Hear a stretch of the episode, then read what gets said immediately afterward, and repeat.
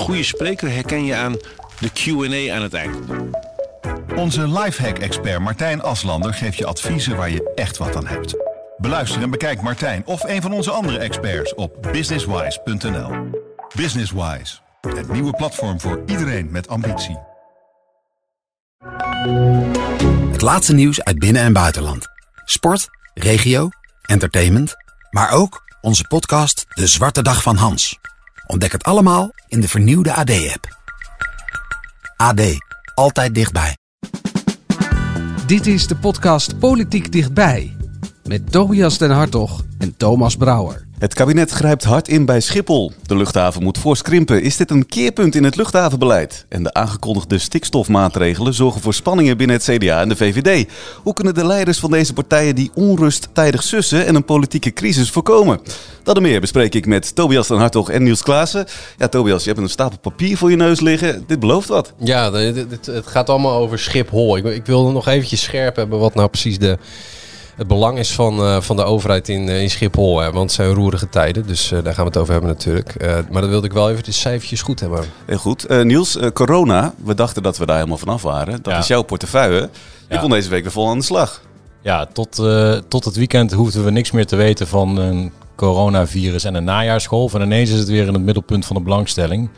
Briefje van Kuipers, eh beetje vage beleidsplannen en een heel kritisch debat gisteravond. Dus het staat weer op de agenda, ja, tegen wil en dank natuurlijk. Ja, want waar kwam die kritiek op Kuipers vooral op neer? Nou ja, weet je, dat virus ging niet meer weg, had hij altijd gezegd. En hij zei, de samenleving moet zelf verantwoordelijkheid gaan nemen. Hè. Dat was het nieuwe motto van het kabinet. En ook ondernemers moeten gewoon zelf maatregelen nemen als die cijfers weer oplopen. Maar ja, het is een beetje lastig, blijkt, om met de ondernemers om tafel te gaan en tot een plan te komen. Want eigenlijk vraag je ze vooral, wat ga jij doen als die infecties oplopen? Ja, dan zou het antwoord virologisch moeten zijn. Vooral wat minder mensen binnenlaten. Maar ja, welke ondernemer gaat dat eh, vrijwillig opschrijven? Dus daar ging het echt wel eh, even hard eh, tegen hard gisteren in het Kamerdebat. En ja, die plannen zijn gewoon nog niet af. Dus je moet eigenlijk maar hopen dat die coronagolf niet te hard doorzet. Ja, en er zijn ook partijen die weigeren gewoon plannen te maken, toch? Ik Ja. bedoel, Koninklijke Horeca Zeker. Nederland, die was Ja. al heel erg kritisch. Eh en Ja, is ook niet evenementensector zegt ook van ja, eh, sorry, we hebben in het voorjaar al een en ander gewisseld met het ministerie, maar zij wisten nog niet eens welke scenario's nou reëel waren. Hè. Moeten we rekening houden met een soort verkoudheidsplus of een, eh, een, een horror variant. Dus die zeggen, nou, VWS, Volksgezondheid, kon ons helemaal geen antwoorden geven. Ja, dan gaan wij toch ook niet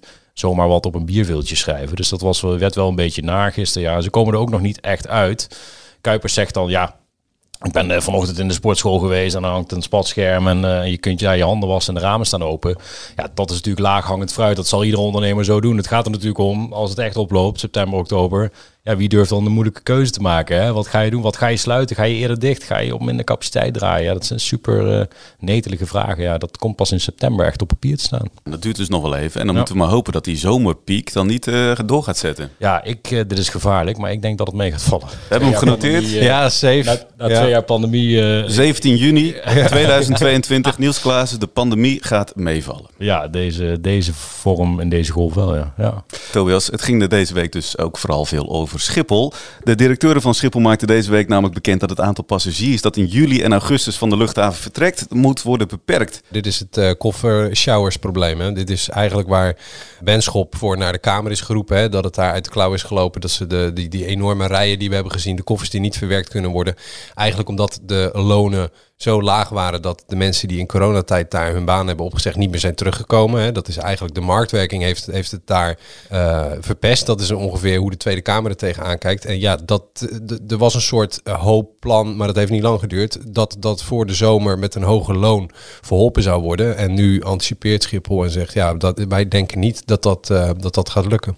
En het gaat niet alleen om de koffers, want het kabinet wil dat op langere termijn ook Ja. veel minder vliegtuigen vanaf eh, Schiphol vertrekken. Ja, dat is wel een trendbreuk. Kijk, eh, Schiphol was lange tijd groei, groei, groei. Sowieso de luchthavens in Nederland. Hè. We hebben Lelystad Airport, dat is weliswaar aan banden gelegd. Maar dat was eigenlijk wel een soort overflow vliegveld bedoeld. Dat is niet van de grond gekomen. Hè. Het heeft ook met, eh, eh, met de klimaat- en stikstofproblemen te maken. Eh, maar nu zegt het kabinet, ja, we gaan die, die vliegbewegingen echt inperken. Ook op, op langere termijn. Hè. Tienduizenden vluchten gaat het dan om. En dat is een trendbreuk. En het stond wel in het regeerakkoord met een ja, iets wat vaag zinnetje. Hè, dat ook de volksgezondheid en de, de omwonenden van Schiphol, eh, dat daar rekening mee moet worden gehouden. Nou, dat slaat nu dus echt neer op, eh, op ingrijpen. En eh, ja, dat is wel iets nieuws. Voor de mensen die jarenlang eh, hebben gestreden en die rond Schiphol wonen vanwege de geluidsoverlast. eh, niet dat ze vanwege de geluidsoverlast rond Schiphol wonen, maar dat ze daar last van hadden. Ja. Voor hen is het natuurlijk wel een overwinning dit, eh, Niels. Ja, het zal een overwinning zijn voor hen na jarenlange strijd. Maar het is ook, ja, het komt ook toevallig weer samen met andere dossiers rond klimaat en natuur en ook stikstof.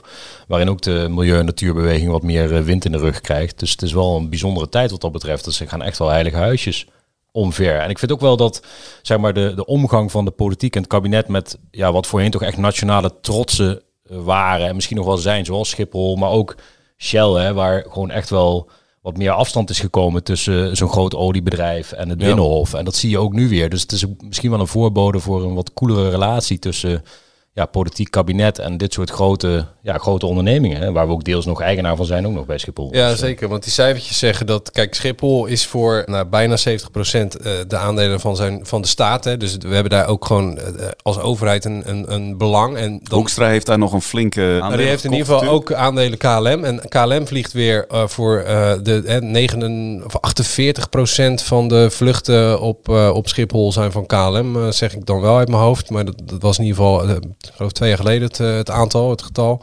Dus we zitten daar ook gewoon met ons geld in. Weet je wel? Dus is ook wel gewoon staatsbelang om het wel draaiende te houden. Maar je merkt in de Tweede Kamer is natuurlijk, eh, er is heel veel kritiek op heel veel punten als het gaat om luchtvaart. Waarom is er geen accijns op eh, kerosine? Waarom wordt, wordt die, die ultra-fijnstofmeting nog steeds niet eh, volwaardig erkend? Hè? Bijvoorbeeld als het gaat om in het salaris van mensen die werken op Schiphol. Dat zijn allemaal aspecten die dikwijls voor het voetlicht worden gebracht. En ja, dat, daar, daar komt nu die chaos, zeg maar, door de praktische problemen nog eens bij. Dus het is wel een eh, soort eh, ja, eh, kantelpuntje in, eh, in de historie eh, Schiphol-overheid. En hoe gaat dit dan verder nu? Nou ja, kijk, de- er is nu, voor de korte termijn is het, is het nu eh, die problemen richting de zomer. Hè? Dus dat gaat om 10.000 vluchten, die worden geschrapt.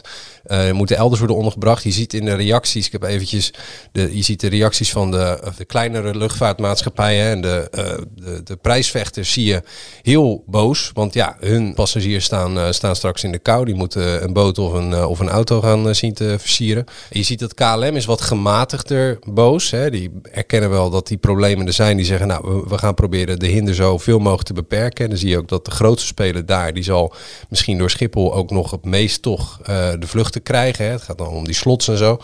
Maar het is wel een, eh, het is een explosief dossier. Hè? Want laatst is Benschop, dus de topman van Schiphol, naar de Kamer gehaald. Dat moest een soort strafexercitie worden. Nou, dat werd het niet helemaal, moet ik zeggen. Want nou, Benschop eh, heeft eh, eh, excuses gemaakt en heeft ook wel uitleg gegeven waar de Kamerleden ook wel redelijk mee konden leven. Er is nog steeds wel, er lag bijvoorbeeld een motie van Wieberen van Haga om de Raad van Commissarissen aan te zetten om Benschop te ontslaan. Nou, ik heb even ge- opgezocht wie die, wie die Raad van Commissarissen is. Daar zit geen naam bij die wij kennen. Dus dat is een tamelijk anoniem clubje en die kan erover besluiten. Maar die kunnen daar niet toe worden gedwongen door de staat. Dus ik denk dat dat netelige gesprek tussen Schiphol en de overheid, dat gaat nog wel eventjes door. En, maar ja, voor de zomer ga je de diemen verhelpen. Dus het is wel even met z'n allen op de blaren zitten, denk ik. Nou, het is ook een beetje raar, vind ik, in deze dat je... Je hebt dan natuurlijk je, een staatsaandeel, eh fors hè, in Schiphol. En, maar dat de politiek ook zoekt van, ja, op wie richten wij onze pijlen nou? Want als je in de Kamer zit en je, je wil iets geregeld krijgen op Schiphol... moet je eigenlijk gewoon formeel Mark Harbers, denk ik, aanspreken. Ofwel Sigrid Ja, Kaag als minister van Ja. eh, staatsdeelnemingen.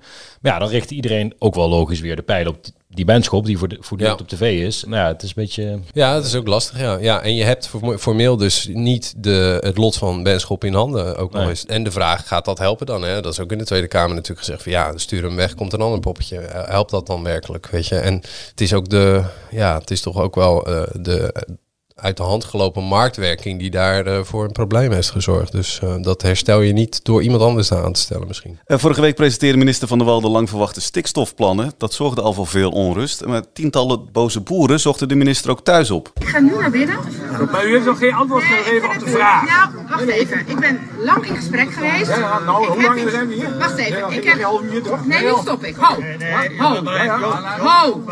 Mag ik even? Nu? Ik heb jullie hier ontvangen. Ja? Dicht bij mijn privéhuis. Ja, ja. Ik heb... Wacht even. Nee, nee, nee. Even weg. Sorry.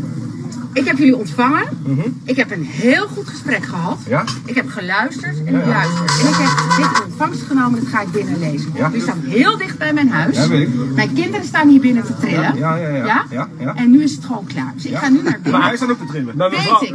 Dat snap ik. Ja, Niels, hoe luister jij hier naar? Ja, toch bijzonder dat echt wel meer dan vijf eh, eh, boeren ineens op de stoep staan bij een minister. En het heeft dan bijna iets eh, dat je denkt van, oh ja, nou, het is wel gemoedelijk of zo, want ze zijn in gesprek. Maar van de andere kant, ja, sorry, maar tientallen mensen op vrijdagavond voor de deur vanwege een plan dat door een heel kabinet is gepresenteerd. is natuurlijk tamelijk intimiderend. En ze gaat dan het gesprek aan. En ja, Tobias was daar een dag later bij. Waarschijnlijk gaat ze daar wel bewust cool en nuchter mee om. Maar ja, dat is inderdaad wel intimiderend. Dus je ziet dat de politiek ook wel zoekt naar manieren om dit een halt toe te roepen. Ja. Het is niet de eerste keer ook. Nee, en het lijkt toch wel een trend van ministers, staatssecretarissen die in hun privéomgeving worden opgezocht. Ja, Jette kreeg boeren aan huis. Eh, Hugo de Jonge had een eh, gek in de straat. Er is een politiepost opgetrokken. Sigrid Kaag had die fakkeljongen eh, in de, voor de deur. Ja.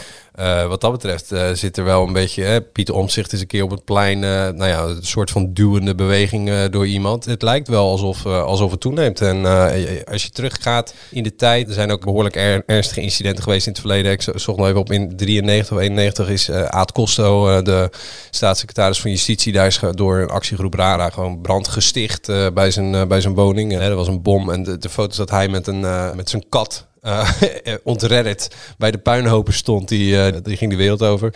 Ook bij de, iemand die hoog, hoge ambtenaar bij justitie, die gaat over het uitzetten van asielzoekers, hebben linkse activisten een keer de deur besm- besmeurd. Dus uh, Grappenhuis ook nog wat meer recent. Hè? Dus de, het, het is niet iets wat, wat nooit voor, voorkwam, maar het lijkt wel toe te, toe te nemen. joh. Hoe ga je hier nou mee om? Ja, moeizaam. Geen aangifte doen sowieso. Stap 1. Want? Nou ja, Van der Wal, kijk, Van der Wal stond die mensen te woord, op blote voeten ook zelfs. Ja. Dat is ook wel een, een saillant detail. Kijk, eh, het advies is dan eigenlijk... Kijk, als het heel ernstig is, dan moet je aangifte doen. Ik bedoel, die fakkeldrager, jongen, daar heeft Kaag ook aangifte tegen gedaan. Dan kan ze ook haar verhaal doen in de rechtbank. Ook iets vertellen over welke impact dat heeft. Hè.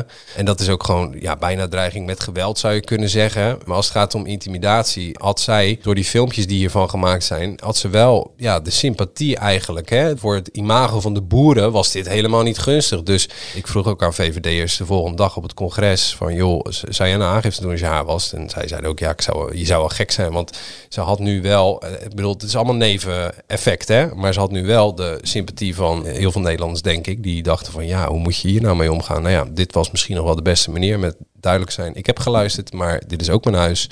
Haar jongste dochter is amper een tiener.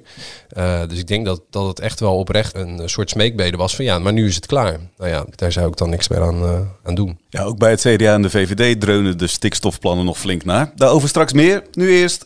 Ik veracht uw woorden. Schaamt u zich eigenlijk niet? De bestuurscultuur, de nieuwe bestuurscultuur. Factionem cartellum. Doe eens normaal, man. Lekker zelf normaal. De woorden zijn teruggenomen. dat ik een bewuste uitspraak heb gedaan die ik heb gedaan. Ja, de meest opvallende uitspraak van deze week. Juryvoorzitter Tobias den Hartog, wat heb je deze week eh, meegenomen? Iets over sinaasappels. Laat maar eventjes gaan luisteren. Het gaat over eh, juist dit punt. Hè? Dus bij politici thuis langs gaan. Ik hoor je een aantal keren zeggen dat eh, de heer Jette toen bedreigd is en dat het echt ernstige feiten zijn gepleegd.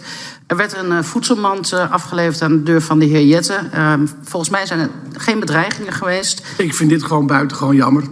We hebben het hier echt over intimiderend gedrag. Zowel afgelopen vrijdag richting minister Van der Wal... als vorig jaar eh, richting eh, toen nog Kamerlid eh, de, heer, de heer Jette. En het simpele feit dat je een fruitmand meeneemt... of anderszins een cadeautje meeneemt... maakt een, een casus niet automatisch minder intimiderend. Ik kan zeer intimiderend u een sinaasappel komen brengen, mevrouw Van der Plas. Dus ik vind echt het buitengewoon jammer dat u deze vraag eh, stelt. Ja, ik kan nu buitengewoon intimiderende sinaasappel komen. Hij zei overigens iets, iets eh, eerder nog van... Althans, dat hoop ik dat ik dat kan. Want eh, ja, ik hoop wel dat ik een beetje intimiderend over kan komen. Nou, ja, het was natuurlijk gekkigheid. Maar Caroline van der Plas leek hier eventjes te bagatelliseren... dat die boeren daar eh, waren geweest bij dat erf van eh, dat huis van Van der Wal. Overigens zei ze iets daarvoor en iets daarna... dat ze dat, dat, dat niet haar bedoeling was. Maar je, je merkt wel in de vraag van... ja, is zo'n zo'n fruitmand brengen destijds bij Jette... dat was wel ook gewoon bij zijn privéwoning. Is dat nou erg? En Los van wat je er allemaal van vindt, de minister van Justitie, en die wordt nu dan even waargenomen door de staatssecretaris van Justitie, die pakt gewoon het wetboek en die kijkt van ja, kan ik hier iets mee? En het eh, korte antwoord is eigenlijk nee. Je kan in de APV kan je regelen, de algemene plaatselijke verordening, zeg maar de spelregels van een gemeente, kun je regelen dat demonstraties op een bepaalde plek in de regel plaatsvinden. Maar wat als een demonstratie een karavaan is die door de stad trekt? Daar kun je ook toestemming voor krijgen in heel veel gemeenten. Maar ja, dan gaat die bijvoorbeeld langs het huis van de minister. Is dat dan intimidatie? Is dat een aanval op die minister? Dat is heel moeilijk wettelijk te voorkomen. Je kan moeilijk zeggen, ja, niemand, in de straal, eh, niemand mag in de straal van 30 meter van de woning van een, van een minister of staatssecretaris komen. Dat is buitengewoon ingewikkeld natuurlijk. Want ja, de bakker en de, de pakjes bezorgen van de buren, die moet ook terecht kunnen. En als je in een hartje Amsterdam woont, is dat nog wat anders dan een erf in, uh, in Harderwijk, op een erf in Harderwijk. Dus lang verhaal kort de minister, in dit geval de staatssecretaris, zegt eigenlijk: Ja, ik weet niet zo goed wat ik hier nou mee aan moet. En er zijn wel partijen die nadenken over: ja, kunnen we niet toch iets wettelijk aanpassen? Maar tot die tijd is het dus heel lastig en blijf je verzanden in een discussie van: ja, is een, als ik jou een sinaasappel geef, is dat een aardig gebaar? Of kan ik dat ook heel intimiderend doen? En daar kom je niet helemaal uit, denk ik. Het is wel zo, denk ik, dat de boeren met deze actie niet per se sympathie hebben verzameld. Terwijl heel veel mensen juist wel begrip hebben voor hun leed en angst. Volgens mij is de grote landelijke actiedag van de boeren, die was aangekondigd volgende week, is ook uh, verplaatst of in ieder geval niet naar Den Haag. Ja, dus veel gaan ze. Ja, dus je ziet ook dat blijkbaar de boeren zelf, ondernemers en de achterban, die uh, voor in hun ogen een goede zaak strijden, ook wel blijkbaar toch wel een beetje gaan oppassen hoe zij actie voeren. Want ja, heel veel mensen in het land hebben gewoon begrip voor hen, maar Misschien wordt dat wel minder als je daar op die opritten gaat staan. Ja, dat hebben we eerder natuurlijk ook gezien bij de protesten in Den Haag. Ja, als dan weer die hele weg afgesloten is door boeren, dan wordt het op een gegeven moment wel vervelend. Ja, ja. ja, hing nu ook een pop hè, aan, een, uh, aan een galg uh, bij een viaduct. Weet je, dat zijn van die dingen, daar komen dan veel woedende reacties op. En uh, ja, je merkt daar ook wel bijvoorbeeld die Caroline van der Plas van BBB, dat, dat die daar ook wel van baalt. Weet je wel, ja, je wil toch eigenlijk de mensen achter je zien te krijgen, het grote publiek en niet alleen de eigen achterban. Dus dat is wel dat is een dunne lijn om te bewandelen. Ja, als we het dan over dunne lijnen hebben, dan kunnen we makkelijk naar het CDA. Want die zitten wel in een, in een lastige situatie nu. Ze zitten duidelijk met de stikstofplannen in de maag. Ze willen aan de ene kant wel dat die stikstof wordt teruggedrongen. En aan de andere kant willen ze toch ook niet heel graag dat die boeren daarvan het slachtoffer worden. Precies, dus ze willen, CDA's oudsher wel een partij geworteld op het platteland in de regio. En zeker voelt zich toch nog, ook al heb je dan de boer-burgerbeweging, voelt zich ook nog echt wel de boerenpartij. Je ziet gewoon dat ze klem zitten. Ze hebben dus een handtekening gezet onder een coalitieakkoord en een regeerakkoord. Waarbij in ieder geval het uitvloeisel is zoals het er vorige week kwam. Hè. Dus uh, ja, stikstof moet echt flink omlaag. In sommige gebieden echt heel erg. En vervolgens zitten ze als partij. Dus daar staat een handtekening onder. Vervolgens zitten ze met, uh, als partij met de, met de SORES. Omdat in al die provincies en gemeenten waar die plannen dadelijk pijn gaan doen. Ja, zitten CDA's in de raad, zitten ze in het provinciehuis, zitten ze in de, uh, zijn ze ondernemers. Dus het is echt hun achterban, hun, hun, hun genen die daar geraakt worden. Ja, dat merk je dus ook als je in die partijen rondwandelt. Fractieleider Pieter Heerma zei er deze week het volgende over. Nou, sowieso geldt dat de provincies volgens mij allemaal erkennen dat dat naar beneden moet. Maar in de brief die het kabinet gestuurd heeft, in die plaatjes, zie je soms dat, dat er in, in bepaalde gebieden vrijwel de, de, de hele agrarische sector van een kaart geveegd gaat worden als je die lijn volgt. En dat kan natuurlijk niet. En daarom noem ik dus de alternatieven zoals uh, provinciaal wordt, waar andere keuzes gemaakt worden, maar deels met innovatie, uh, maar deels ook door een andere insteek, uh, de plannen echt verbeterd kunnen worden en fundamenteel aangepast moeten worden. Ja, je zou toch zeggen, als je dan een verklaring geeft, kom dan met een duidelijke verklaring. Ik stond hier niet bij, dus ik kan, uh, jij wel Niels, dus ik kan ja. moeilijk in de context zien. En Heerma is op zich wel een, uh, ik bedoel, het is best een, uh, een prima spreker, weet je wel. Maar dit, ja, dit, dit, dit, dit ja, wat zegt hij hier nou eigenlijk? Ja, wat zegt hij hier nou, Niels? Nou, wat hij hier nu zegt, een beetje voorgeschiedenis. Vrijdag komt het kabinets plan naar buiten. En eigenlijk zijn al die boeren overdonderd door die kaart met allemaal kleuren. En zien eigenlijk hun leven, hun passie, hun bedrijf gewoon instorten. Nou, die, dat is code rood bij het CDA. Ik heb begrepen dat die bestuurders diezelfde dag nog, dus de provinciebestuurders, een teamsvergadering met Dirk Boswijk en Pieter Heerma hebben belegd. Van joh, we willen jullie even spreken, want dit gaat mis bij ons. Nou, daar hebben zij een opdracht meegegeven aan Heerma en Boswijk. Hoe je het doet, zo doe je het, maar dit kan zo niet. Dit kunnen wij zo niet verkopen, dit kan ik niet verdedigen. Ik snap het ook niet. Sommige natuurgebieden, de peel, worden gewoon weggegumd als je dit volgt. Ja, die, die code rood is doorgecijpeld naar de fractie. Hebben uren vergaderd op dinsdag en dan komt Heerma naar buiten. En dan moet hij eigenlijk een gebaar maken. Heerma moet daar eigenlijk tegemoetkomen aan die zorgen, aan die angst, aan die kritiek uit die provincies. Dus die gaat dan stevige woorden gebruiken, fundamentele aanpassing, cruciale vragen. Maar als je dat op de zeef legt en we vragen daarop door van ja, maar wat bedoel je dan? Bedoel je dan ook dat die stikstofdoelen helemaal niet hoeven gehaald te worden? Of dat je echt fundamentele aanpassingen aan de kabinetsdoelen kan plegen? Want dat zorgt natuurlijk voor dat die boeren weg moeten. Ja, en dan wordt het zo'n eh, zo'n schaatspartijtje om die hete brei heen. Want ja, uiteindelijk wil die vooral fouten uit kaarten halen. Dus soms schijnen fouten te zitten in de kaarten. Nou, ja, uiteraard, die moet je repareren, zou ik zeggen. En ze willen nog iets meer oog voor dit en iets meer schaven aan dat. Maar de kritische leden die ik spreek, die zeggen ja, dat is voor ons niet genoeg. Voor ons moet gewoon zo'n plan helemaal anders. Ja, en ik vraag me dus af of je daar of zij elkaar gaan treffen. Er is geen balans in te vinden, toch, denk ik? Dat lijkt lastig, ja, zeker. Dus het enige wat het CDA daarop kan helpen... is dat de coalitiepartijen daar ook oog voor hebben. Dus dat VVD, ChristenUnie en uiteindelijk D66 ook zeggen... oké, we zien dat dit gewoon te hard is. Hè, want VVD heeft daar ook wel een probleem. Die hebben die congresuitspraak. En dat ze toch echt wel stevig aan die, eh, aan die doelen kunnen gaan tornen. Daar is ook wel ruimte voor, heb ik me laten vertellen... door mensen die er wel voor gestudeerd hebben. Dus het is niet het is niet zwart-wit, zeggen zij. Dus je kunt echt nog wel wat. Nou ja, goed, dat zal uh, volgende week in debat moeten blijken. En tegelijkertijd speelt natuurlijk ook meteen die provinciale verkiezingen komen er straks aan. CDA die kijkt ook misschien wel met een beetje angstige blik naar BBB. Ja, er kwam gisteren een peiling van INO uh, Research. Er stond BBB op uh, 12 zetels. Misschien wel hoger zelfs. En, nu hebben ze er eentje. Ja, nu één. En dus CDA stond, CDA stond dus op 8. Dus het CDA werd ineens tiende partij van het land in die peiling. Ja. Ik weet het, het zijn maar peilingen, het is een momentopname, er zijn geen verkiezingen, maar toch. Deze thermometer slaat echt wel rood uit voor het CDA momenteel. Het is daar dus echt wel paniek. Al zeggen ze natuurlijk tegen de buitenwereld, we gaan dit oplossen. Maar... Paniek, eh, dat was het niet alleen bij het CDA, ook bij de VVD. Want een dag na de presentatie van die stikstofmaatregelen was er een VVD-congres.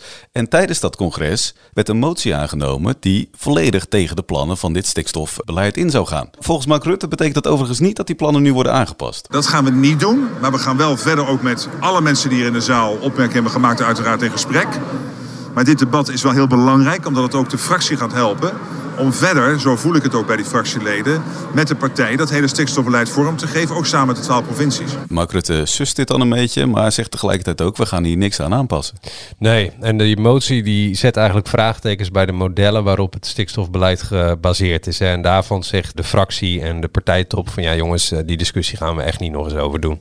We begrijpen best dat uh, gevoelig ligt, dat er bedenkingen zijn, maar dat gaan we echt niet meer doen. En ja, het zat hem een beetje in de motietekst waarom die is weggestemd. Nou goed, dat, dat... Het was 51 procent. Het was heel spannend. Dit was een VVD-congres, ik was erbij. Het was iets wat ik nog nooit had gezien bij de VVD. Ik, doe die, ik volg de partij nou al een aantal jaar.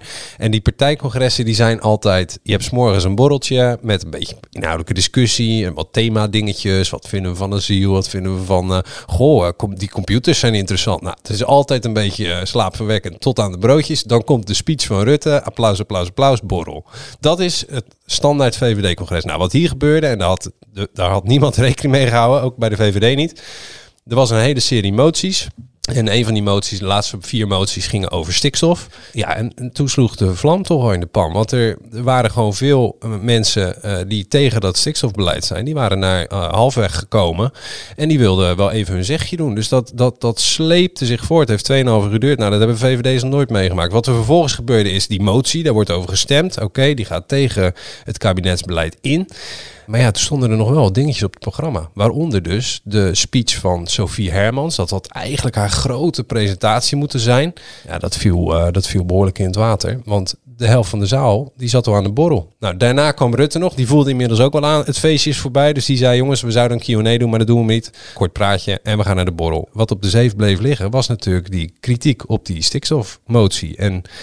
ja, daar moet uh, het kabinet iets mee. En daar moet dus ook uh, fractievoorzitter uh, Sophie Hermans wat mee. Maar even, het is toch echt enorm een enorme fuck-up in slecht Nederlands. Hoe dat kabinetsbesluit naar buiten is gekomen, toch? Na zo'n week, je kan wel zeggen, het is allemaal ja. hoge strategie en we zetten ja. hoog in. En hè, dat, dat hoor je dan nog wel eens in de wandelgangen van ja, we zetten hoog in en dan is de klap groot. Dan kun je daarna ja. met een iets mildere variant iedereen. Maar volgens mij, als je dit zo landt op een, VVD-congres of bij uh, CDA-leden die bijna, ik sprak een lid, een raadslid, dat zegt ja, ik sta al met één been bij een andere partij. Ja. Dat is toch niet, dit nee, is op geen enkele manier een, goed, een goede landing van een plan. Nee, ik denk dat je qua communicatie, eh, als je communicatiewetenschappen studeert in Amsterdam, dan kun je hierop afstuderen dat, dat dit is precies hoe het diep moet. Ik bedoel, je hebt dat besluit lekt een week van tevoren ook nog eens. Dus een week lang heb je ellende. Dan komt dat besluit naar buiten. Dan heb je, het is echt een behoorlijke klap. Nou, zo erg dat die boeren oprukken naar minister. Dan een dag later heb je een congres erover, waar ook nog eens moties over worden gestemd. En een week daarna heeft de grootste voorstander, hè, dat is morgen, heeft D66 ook congres. Nou, die gaan waarschijnlijk alleen maar olie op het vuur gooien. En bij het CDA was totale leegte. Dat er teams moeten worden aangevraagd. Weet je wel, een Zoom-sessie moet worden aangevraagd om, uh, om het te sussen. Ja, ik weet niet hoe, of je het heel veel beter kan doen, maar je kan het in ieder geval niet slechter doen. Zou Cheer te groot uh, een beetje terugschakelen op uh, D66 stand? Nou ja, dat denk ik niet. De tijd nee. is rijp. Ja, D66 heeft gewoon een win mee op dit punt. Ja, dat, ja, dat Cheer te groot is voor de luisteraars de man die volgens mij een paar jaar geleden zei de veestapel van Nederland moet, moet gehalveerd worden. worden. Ja, D66 Kamerlid. Ja. ja dus, dus, dat vindt hij. Dus ja. En nu gaat het naar een derde ongeveer toe meanderen. Dus dat is wel, uh, ja, die hebben, de, hebben, de, uh, hebben een tijd mee. En de VVD en CDA, Sophie Hermans, fractieleider van het VVD voorop, die heeft dus echt even nu de wind, uh, de wind tegen. En achter de schermen is er dus paniek. Leden die hun lidmaatschap opzeggen. Veel kritiek sowieso. Hoe ga je dit nu weer wegmasseren? Hoe krijg je mensen weer allemaal in het gereel? Zijn er nu mensen bezig bij de VVD en CDA om straks de, de neus allemaal dezelfde kant op te laten kijken? CDA is dus Dirk Boswijk in zijn eentje ongeveer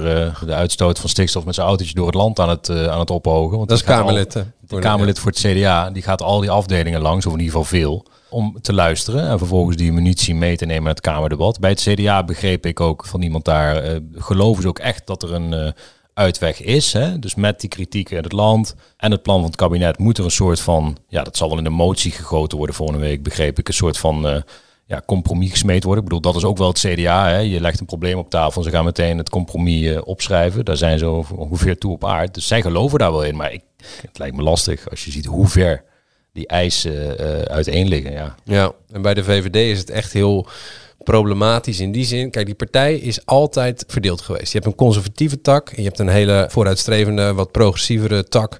En daartussen zitten, wat hen bindt, zijn liberale waarden en dergelijke. Maar er is echt, er is ook als het ging op asiel, er is hard en er is zacht binnen de VVD. Die kloof is altijd gedicht door het succes van Mark Rutte. Het succes dat de partij verkiezing op verkiezing won en, won en steeds maar aan de, aan de macht bleef.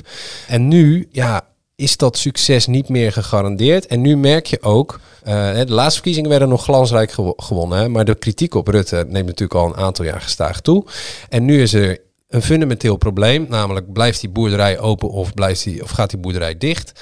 En nu merk je dat die kloof, ja, die wordt gewoon weer zichtbaar. Weet je wel, al, het, al het smeermiddel is een beetje uit de machinerie. En dat gaat wel echt een, een probleem geven voor de VVD. En ik weet ook niet of Mark Rutte dat kan beteugelen. Want op het congres. Hè, je, je zit dan in, het was een hele donkere zaal, een, een oude suikerfabriek in, uh, in Halfweg. Dan wordt de VVD top, die wordt altijd op stoelen gezet, helemaal vooraan bij het, uh, bij het podium. En daar kun je dus de hele tijd naar kijken. Nou, ik ging op een gegeven moment aan de zijkant staan en uh, eens eventjes tijdens die stikstofdiscussie kijken wat Mark Rutte aan het doen was. Nou, die zat in zijn telefoon. En ik dacht nog aanvankelijk, oh, hij zal aan, oh, want je moest per telefoon... sms'jes aan het verwijderen. sms'jes aan het verwijderen en je moest stemmen per telefoon voor die moties. Dus ik dacht, nou ja, vooruit, oké. Okay. Maar dat bleef maar bezig. Er was op dat moment alleen een Kamerlid, Tom van Kampen, die de lijn van de partij verdedigde. Christiane van der Wal bleef zitten, Sophie Hermans bleef zitten, maar ook Mark Rutte bleef zitten. Eigenlijk brandde de partij in zijn rug, maar hij bleef zitten. En ik, ik dacht, ja, dat, Natuurlijk. als je zou denken, als, je echt, als het erom zou spannen en je zou het weten als partijleider, dan zou je toch je gewicht in de schaal leggen? Ja, dat vermoed je toch wel. Kijk, er was van tevoren afgesproken, oké, de Kamerleden doen okay. op onderdelen het woord. Dus Tom van Kampen was aan zet. Maar ja, ik, je kreeg toch een beetje het gevoel van, man, uh, uh, achter je staat de partij in de hand. Ja, je hebt de joker uh, in, je, in je kaartendek. Die kun je ja. dan, op dat moment wel op tafel leggen ja. natuurlijk, Mark Rutte als ja. partijleider. Aan de andere kant, hij bleef nu ongeschonden. Hè, want je wil ook niet dat voor het oog van de camera's een VVD'er uit uh, ja. uh, een klein dorpje ergens hem de maat neemt. En er werd ook bijvoorbeeld gezegd dat het de tijd is dat Mark Rutte weggaat. Hè? Dat was gewoon een VVD'er die dat zei. Nou, zoiets heb ik ook nog nooit op een congres gehoord. Dus ja, het was een uh, memorabel congres in meer, meerdere opzichten. Ja, onze columniste Eusjan Akjol die schreef deze week in het AD dat de aftakeling van de VVD is begonnen. Ja, Dat is natuurlijk vaker voorspeld, vaker eh, geconstateerd en eh, eh, vaak niet uitgekomen. Hè? Bij iedere punt van kritiek verwezen VVD'ers fijntjes naar de laatste uitslagen van de verkiezingen. En dan zag je steeds VVD bovenaan. Maar wat ik zeg, die kloof, dat is nu wel echt aan de gang. En da daar, ja, daar zit wel een soort eh, betonrot. En dat kan best gevaarlijk worden. Nou ja, kijk, als die partij echt scheurt op dit punt, hè, als ze echt eh, afdelingen in de provincie zeggen wij voeren die lijn niet uit, en als er bij de provinciale staatsverkiezingen echt heel veel partijleden eh, op een andere partij gaan stemmen, bijvoorbeeld op BBB of op Ja21, dan moet Mark Rutte zich echt zorgen gaan maken. Want dan, dan, dan begint die partij een beetje te scheuren. En dan gaat het piepen en kraken in de resultaten. En een, een winnend team is makkelijk voor te juichen, maar een verliezend team, ja, dan lopen de mensen heel gauw weg. Waren de bitterballen wel lekker trouwens? Nee, ja, ik was dus nog wel bij die speech van eh Hermans. dus ik heb geen netjes. bitterbal op. Ja, Oh, de broodjes, dat was wel trouwens een dingetje. Kijk, dit is ook wel. eh, wanneer worden mensen chagrijnig als er te weinig eten is? En voor eh, dat die eh, moties werden behandeld bij het VVD-congres, waren de broodjes op. En toen, ja, nee, serieus. En ik Dit ben gaat naar, de geschiedenisboek in. Nee, maar ik ben naar een winkelcentrum gelopen om eh, eh, vlakbij om een zak patat te halen. Want ik denk, ja, ik trek het niet tot Nee. zes uur. Maar ik was daar de enige. En ik dacht wel, je moet, je moet die mensen goed voeden. Want als je strontchagrijnig aan die moties begint... Ja, dan hè, dat heeft invloed op de uitslag. Net als dat regen invloed heeft op een verkiezingsuitslag. Ook een smerige is- truc om heikele dingen net na diner of lunch te behandelen. Ja, de dat Kamerdebatten inderdaad, zo. wel, ja. Zit iedereen aan een after dinner dip uit te buiken. Precies. Dan was het gewoon heel anders gelopen. Ja.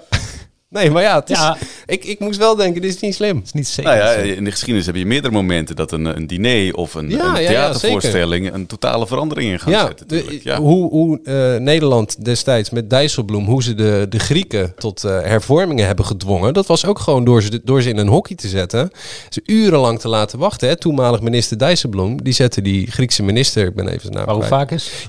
Ja, was dat, dat was de minister. Hè? Ja. Ja. Die zette die urenlang in een, eh, in een hokje zonder eten. En die zei, kom zo bij je, kom zo bij je. En die, die Grieken werden chagrijnig, chagrijnig. Tot ze uiteindelijk zeiden, nou vooruit, doe die hervorming, oh, hervormingen dan maar. Hè, ik chargeer een beetje, maar dat Ja. had invloed. Ja. Ik bedoel, dit is, maar goed. eh, Maar kan eh, Rutte deze truc nog uit, de- uit de kast halen? Dat we straks allemaal aan een eh, Indische rijsttafel zitten en dan alsnog eh, deze, deze stikstofplannen er doorheen krijgen? Ja, we, we passen niet allemaal in zijn favoriete toko, denk ik. Nee. Maar eh, nee, dat, dit, dit wordt wel echt een, een eh, dit wordt echt een spannend ding. enige wat ze helpt is dat het niet, het moet niet morgen af. Het is Nee. niet zo dat Ze morgen hebben een een jaar uit de peel moet. Ja. Dus je hebt een jaar vol, nou, laten we zeggen Hollandse polder, Ja. eh, met overleg en weer terug en, en regiocommissies en mediation en eh, nou ja, Ja. er is tijd. En een zak geld. Er is echt hele grote zak 25 geld. miljard Ja. voor die stikstofaanpak. 1000 euro per Nederlander rekenen de eh, columnist vanochtend voor. Gaan we eh, nou, over hebben voor het uitkopen van de boeren. Maar toch, VVD moet wel gaan kiezen straks.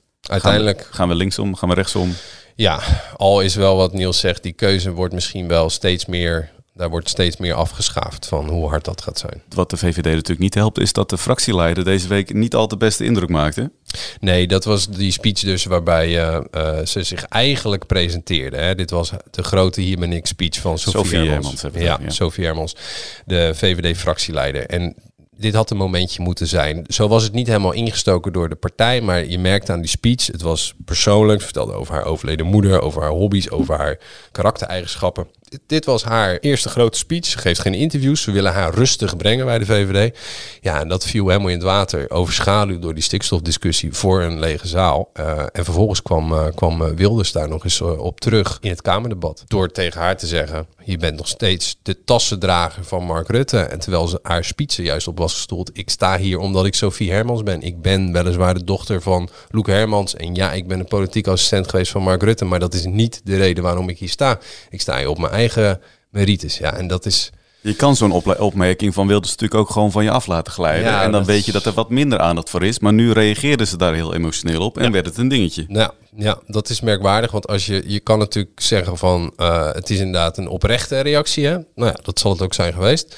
Maar tegelijkertijd, je wil niet dat je politiek leider heel makkelijk uit evenwicht is te brengen met de eerste beste belediging of sneer. En dat is, dat, ja, dat is niet prettig natuurlijk. Bovendien, de hele week was eigenlijk, nou ja, of, de hele, of in ieder geval die speech en, da- da- en daarna ook dit debat. Het was eigenlijk bedoeld als ik ben mijn eigen persoon, eh, dit zijn mijn standpunten en eh, ik ben niet de dochter van, ik ben niet de assistent van, niet de tassendrager van. En ja, wat is, wat, wat is allemaal in ons hoofd blijven zitten? Namelijk het verwijt dat ze de tassendrager van Mark Rutte nog steeds is, ja. En blijft dat zoiets dan plakken? Ja, dat weet je nooit van tevoren. Maar Hoeft niet, hè? het hoeft niet. Rob Jetten, weet ik nog, die, eh, die, die kwam toen in Den Haag en die was Ja. best wel onwennig. En die Een ging toen- robot. die ging toen elke keer dezelfde antwoorden geven, omdat hij dat gewoon goed had ja, ingestudeerd, toch? Ja.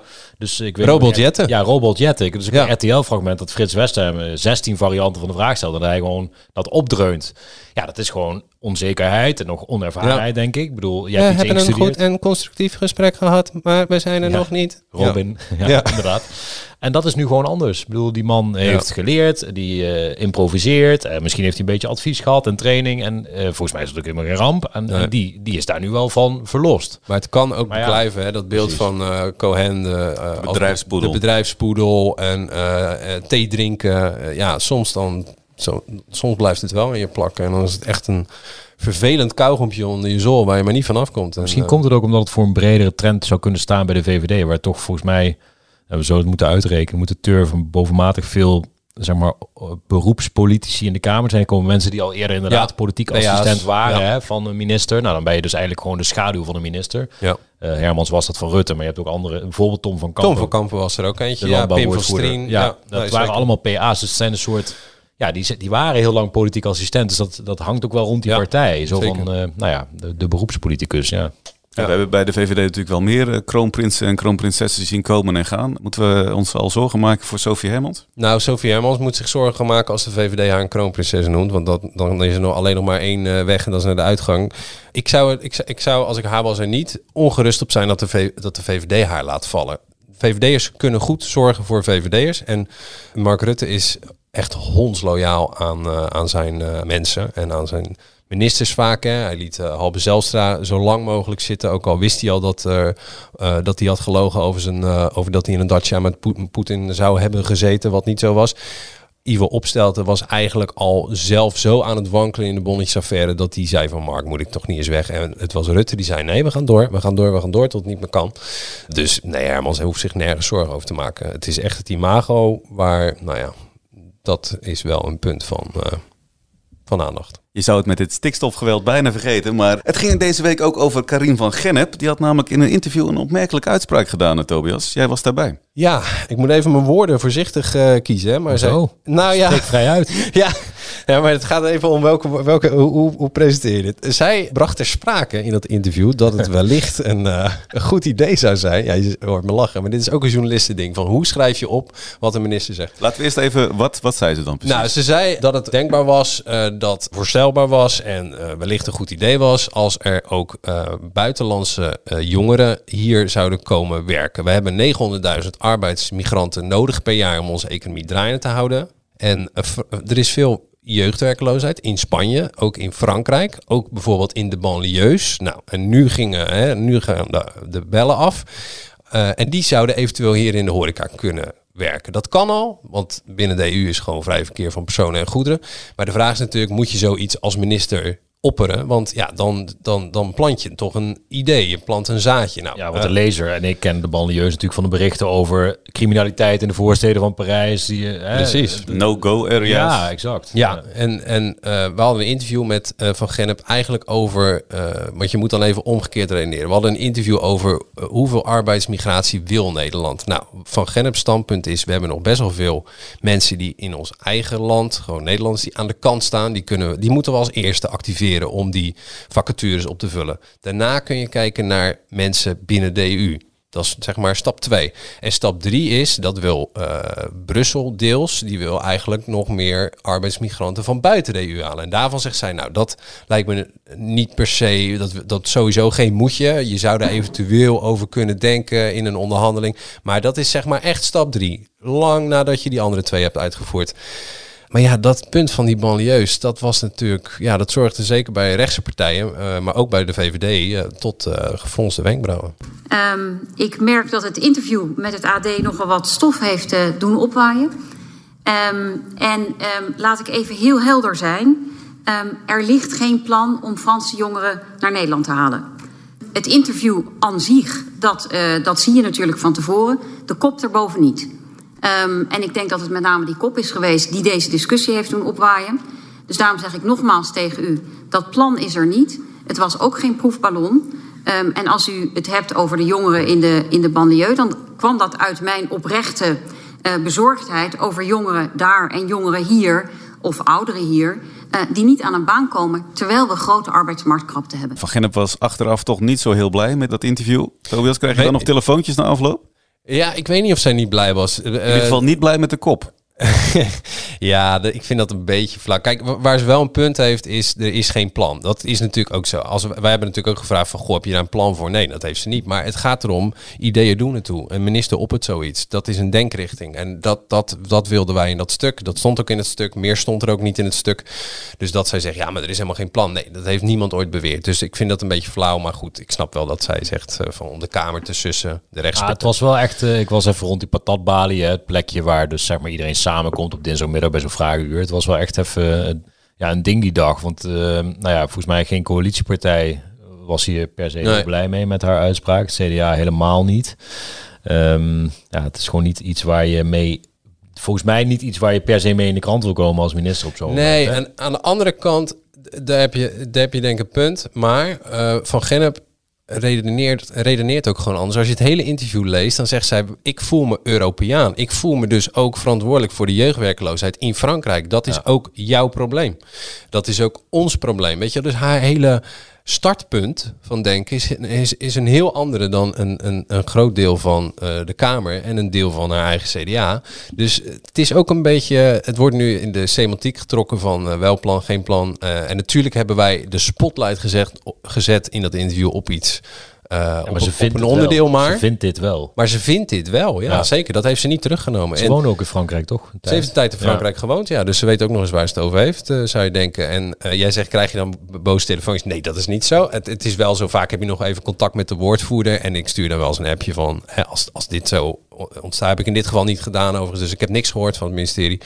Je stuurt dan nog wel eens een appje van, goh, eh, nou, ik, ik heb je wel aan het werk geholpen vandaag, weet je wel. En dan krijg je natuurlijk een sportieve reactie terug, want het is niet, ja, het, dit, dit is part of the game, zullen we maar zeggen. Zo herken je trouwens de beste spindokters en woordvoerders. eh, als je als de In een reactie op Ja, dit soort, tuurlijk, tuurlijk. De, zeg maar de, de, de goede professionals, die gaan niet, hier niet over Nee, liepen. het heeft ook helemaal geen zin. Nee, Nee. heeft Maar geen als, je lekker, niet lekker in je vel zit of je minister staat er niet goed voor of zo, dan, dan krijg je dat nog wel eens via die reactie terug. Dat je Ja. denkt, oeh, ze vinden dit al een probleem. Dit heeft wel pijn gedaan. Ja, ja, ja. Nee, dit is wel zo. Of je krijgt een appje van, joh, kan er misschien een andere foto bij in Oh een ja, stuk? Heb ja. ik ook wel gekregen. Ja, Ja. van, nou, die staat wel heel lelijk op de foto, weet je wel. Ja. Ja.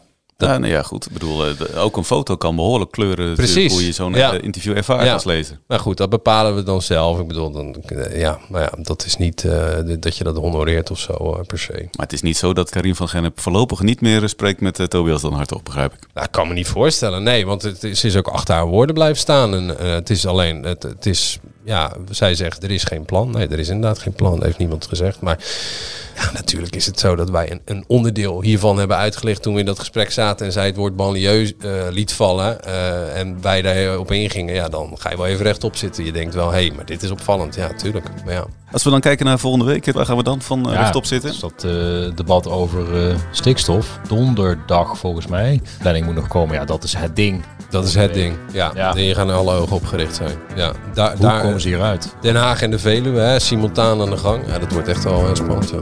Tot zover deze aflevering van Politiek erbij. Vind je dit nou een leuke podcast? Abonneer je dan vooral. Dat kan via Spotify of Apple Podcast. En volgende week zijn we er dus weer. Tot dan.